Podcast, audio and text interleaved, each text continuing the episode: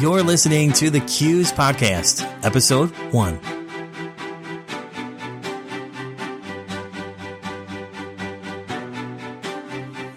Welcome to the CUES Podcast, a new podcast from Credit Union Executive Society. I'm James Lenz, your host and CUES Professional Development Manager. The CUES Podcast is a show where we'll interview credit union industry experts on a wide range of perspectives on trends and topics affecting credit unions today.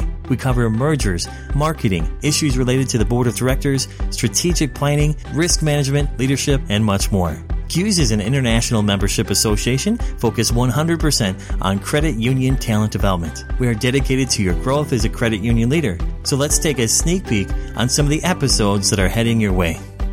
What people are talking about is what they're going to be working on. So if they're not talking about your strategy, they're not working on it.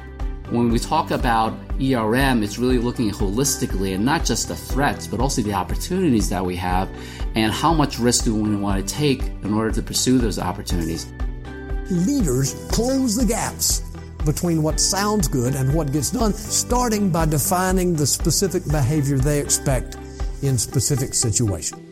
Huge opportunity for social media to be a big cultural influencer, to be one of the tangible ways that your brand and your culture are deeply integrated and connected.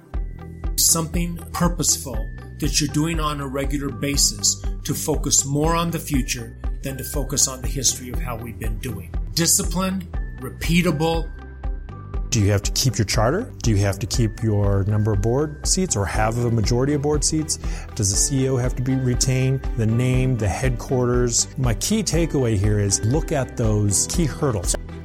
Everybody and his uncle who wants to come into our sector and take market share away from us, they're doing it. There is not one aspect of what we do in the traditional financial service providers that isn't being spotted as an opportunity by the new fintech companies, by existing companies who are saying we could peel off that product. Did we give them information that they did not have that allows them to save money, to make money? To make life more convenient, to make life easier to navigate? Did we do something for them that they thought they were going to have to do themselves?